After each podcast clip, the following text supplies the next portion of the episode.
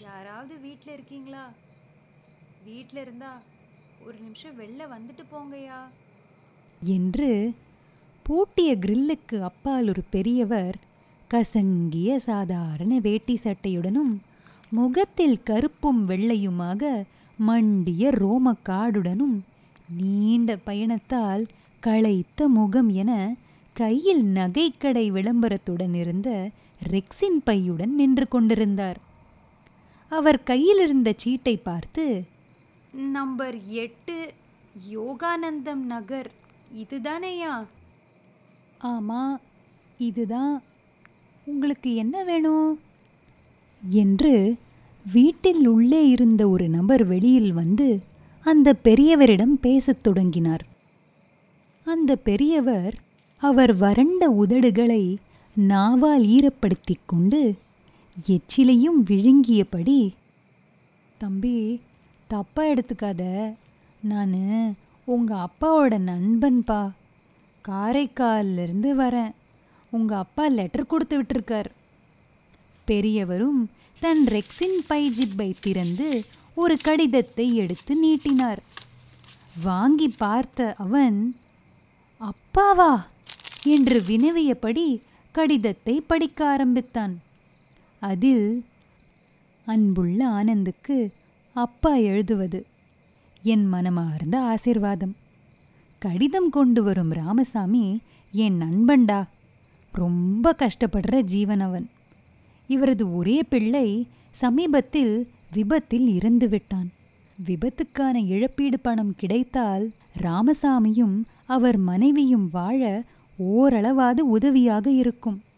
விபத்து சம்பந்தமான எல்லா போலீஸ் விசாரணை விபத்து ஏற்படுத்திய டிராவல்ஸ் வேன் உரிமையாளர் தர ஒப்புக்கொண்ட இழப்பீடு போன்ற சகல விவரங்களையும் சேகரித்து அவரிடம் கொடுத்து அனுப்பியிருக்கிறேன். அந்த இழப்பீடு பணத்தை சென்னை தலைமை அலுவலகத்தில் தருவார்களாம். சென்னை வேற அவருக்கு ரொம்ப புதுசு. நீ கொஞ்சம் அவருக்கு உதவி செஞ்சா ரொம்ப நல்லா இருக்கும்டா ஆனந்து. செய்வா என்று நம்புகிறேன். மற்றபடி உடம்ப நல்லா பார்த்துக்கோடா பொங்கலுக்கு கண்டிப்பாக ஊருக்கு வந்து சேரு. புரிஞ்சுதா? இப்படிக்கு உன் செல்ல கோவக்கார அப்பா பரமேஸ்வரன் என்று அந்த கடிதத்தில் எழுதப்பட்டிருந்தது. அந்த கடிதத்தை படிக்கும்போது அவன் முகத்தையே பார்த்து கொண்டு நின்றார் ராமசாமி. ஒரு வினாடி யோசித்தவன் சட்டுன சாவியை எடுத்து வந்து கேட்டை திறந்தான். வாங்க சார் உட்காருங்க. என்றவன் டம்ளரில் தண்ணீர் கொண்டு வந்து கொடுத்தான். தயங்கியபடி உள்ளே வந்த ராமசாமி தண்ணீரை வாங்கி பருகினார். ஐயா நீங்க சாப்பிட்டீங்களா? இல்லை தம்பி வழியில் ரெண்டு வாழைப்பழம் சாப்பிட்டேன். பஸ்ஸு வேற ரொம்ப லேட்டு. காலையில் காரைக்காலில் கிளம்புன பஸ்ஸு சாயங்காலம் மெட்ராஸ் போயிடும்னு உங்கள் அப்பா சொன்னார்ப்பா. பஸ்ஸு பிரேக் டவுன் ஆயிடுச்சு நடுவில். அதான். இவ்வளோ ராத்திரி இங்கே வந்து ஐயோ ஐயா அதனால் என்ன? பரவாயில்ல. என்று அந்த பெரியவரிடம் பேசிக்கொண்டே ஃப்ரிட்ஜை திறந்து பார்த்தான். தோசை மாவு இருந்தது. நான்கு தோசை சுட்டு மிளகாய் பொடி எண்ணெய் தண்ணீர் கொண்டு வந்து டேபிள் மேல் அந்த பெரியவருக்காக வைத்தான். சாப்பிடுங்க ஐயா தோ வந்துடுறேன் என்றவன் வாசல் பக்கம் மொபைலுடன் போனான். திரும்பி வந்தபோது சாப்பிட்டு முடித்து கை நிறைய பேப்பர்களுடன் காத்திருந்தார் ராமசாமி. ஐயா சொல்லுங்க என்னதான் நடந்தது? என்ன ஆச்சு உங்க புள்ளைக்கு?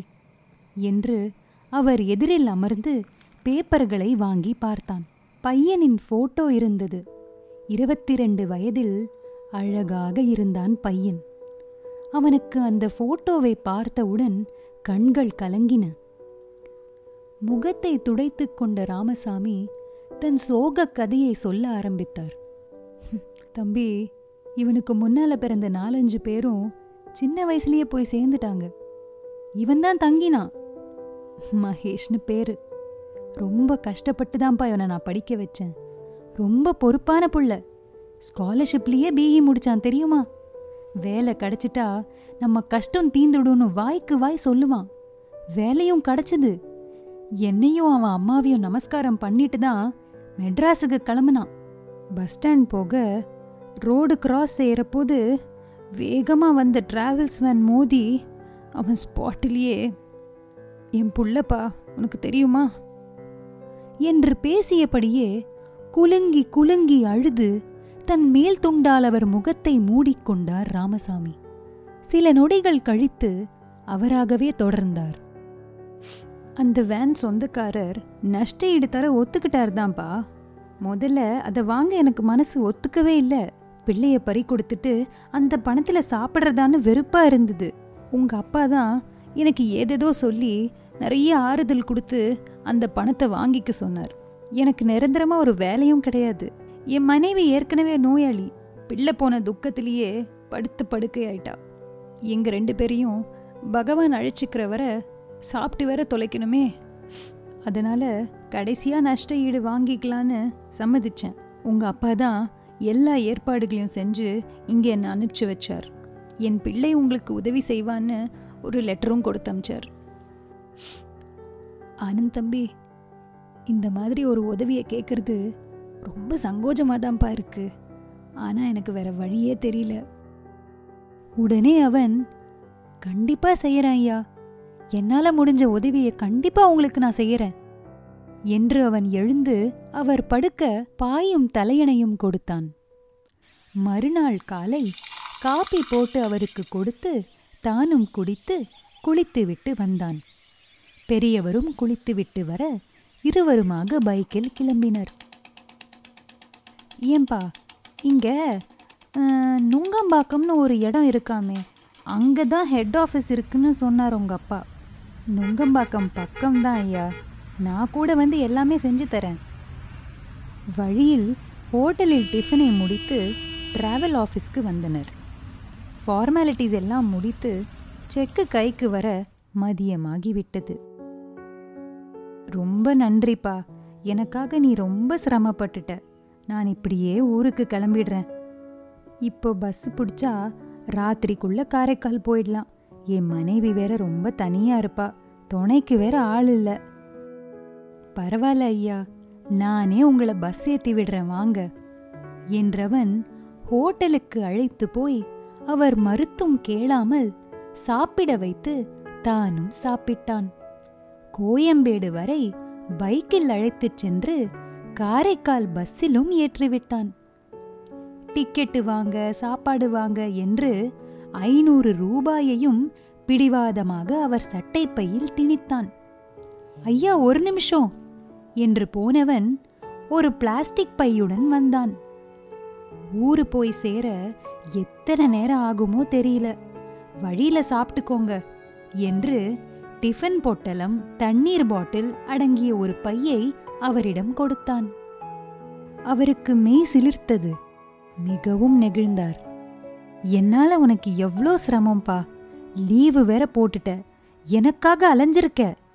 ஊருக்கு போனதும் மொத வேலையா உங்க அப்பாவை பார்த்து நன்றி சொல்ல போறேன் ஐயோ நான் எவ்வளோ பெரிய முட்டாள் பாத்தியா? உங்க அப்பாக்கு நன்றி சொல்லணுமா? உனக்கு தானே நான் நன்றி சொல்லணும்? ரொம்ப நன்றி ஆனந்த். இந்த உதவியை நான் என் ஜென்மத்துக்கும் மறக்க மாட்டேன். இவ்வாறு ராமசாமி உணர்ச்சி வசப்பட்டு பேசிக்கொண்டே போக அமைதியாக அவர் பக்கத்தில் வந்து உட்கார்ந்தான். ஒரு விஷயம் ஐயா.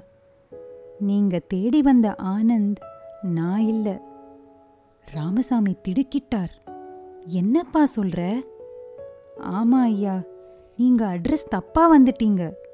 நான் இருக்கிறது யோகானந்தம் எக்ஸ்டென்ஷன். நீங்க மெயின் யோகானந்தம் நகர் போயிருக்கணும். அது கிட்டத்தட்ட ரெண்டு கிலோமீட்டர் தொலைவில் இருக்கு. ராமசாமிக்கு குப்பென வியர்த்தது. அடடா தப்பு செஞ்சிட்டேனே. ரொம்ப சாரிப்பா நீ நான் வந்த உடனே சொல்லிருக்கலாமே. அனாவசியமா எதுக்கு எனக்காக மெனக்கட்டு? அவரை தடுத்தான் லக்ஷ்மண். நீங்க வந்தது ராத்திரி பத்தரை மணிக்கு. மெட்ராஸ்ல இருக்கிறவங்களுக்கே இங்க அட்ரஸ் தேடி கண்டுபிடிக்கிறது கஷ்டம். நீங்களும் மெட்ராஸுக்கு புதுசு. அது மட்டும் இல்லாமல் நீங்கள் வந்த காரியத்தை பற்றி தெரிஞ்சதில் எனக்கு மனசு ரொம்ப சங்கடமாக போயிடுச்சு. அதான் உங்களை சாப்பிட சொல்லிட்டு லெட்டரில் இருந்த நம்பருக்கு நான் கால் போட்டு பேசினேன். நீங்கள் அட்ரஸ் மாதிரி வந்த விஷயம் கேட்டு உங்கள் நண்பர் அதான் ஆனந்தோட அப்பா ரொம்பவே வருத்தப்பட்டார். அவர்கிட்ட அவர் பிள்ளையோட நம்பர் கேட்டு வாங்கி பேசிட்டேன். பொழுது விடிஞ்சதும் ஒரு ஆட்டோவில் உங்களை ஏற்றி அமுச்சிடலான்னு தான் நானும் இருந்தேன். ஆனால் ஃபோனில் என் கூட பேசினது ஆனந்தோட மனைவி. ஆனந்த் ஆஃபீஸ் விஷயமா டெல்லி போயிருக்காராம். வர ஒரு வாரம் ஆகும்னு அவரோட மனைவி என்கிட்ட சொன்னான் அப்போ தான் முடிவு பண்ணேன். நேரடியாக நானே உங்களுக்கு உதவி செஞ்சுட்டா என்ன? ஆனந்தா இருந்தா என்ன? லக்ஷ்மணா இருந்தா என்ன? நஷ்ட ஈடு உங்களுக்கு கிடைக்க நான் உதவியாக இருந்தேன்னு ஒரு நிம்மதி என் மனசில் நிறைஞ்சு இருக்கு. அது போதும். டிரைவரும் கண்டக்டரும் பஸ்ஸில் ஏற எழுந்தான் லக்ஷ்மண். அவன் கைகளை பற்றி கண்ணீரில் ஒற்றிக்கொண்டார் ராமசாமி. அவன் உள்ளங்கை ராமசாமியின் கண்ணீரால் நனைந்தது. நல்லா இருப்பா நல்லா இரு. வேறென்ன சொல்றது? பதினைந்து வருடங்களுக்கு முன் செத்துப்போன தன் அப்பாவை நினைத்து கொண்டான் லக்ஷ்மண். அப்பா நீங்க இப்போ உயிரோட இருந்து இது மாதிரி லெட்டர் கொடுத்து அனுப்பிச்சிருந்தா கண்டிப்பா உதவி செஞ்சிருப்பேன். என் வளர்ச்சியை பார்க்காமலேயே போயிட்டீங்களே. யாரோ ஒருத்தருக்கு பிள்ளையா இருந்து அவர் நண்பருக்கு உதவி செய்திருக்கேன் அப்பா உங்களுக்கு திருப்தி தானே கனத்த மனதுடன் பஸ்ஸை விட்டு இறங்கினான் லக்ஷ்மண். உதவி கேட்க வரும் யாவரும் உதவி வேண்டும் என்று தயங்கி தயங்கிதான் கேட்பார்கள். அவர்களின் நிலைமையை நாம் புரிந்து கொள்ளும் பக்குவமும் உதவி செய்ய வேண்டும் என்ற எண்ணமும் அனைவருக்கும் இருக்க வேண்டும். உதவி செய்தால் கைமாறாக என்ன கிடைக்கும் என்று யோசிக்கும் பலருக்கு ஒரே பதில்தான் நிம்மதியும் சந்தோஷமும் கிடைக்கும். அன்பர்களே பிறரின் வாழ்க்கைக்கு அர்த்தமாய் அமைவது மிக கடினம். அவர்களுக்கு ஒரு வழிகாட்டியாக இருந்து அந்த சந்தோஷத்தை பருகுங்கள்.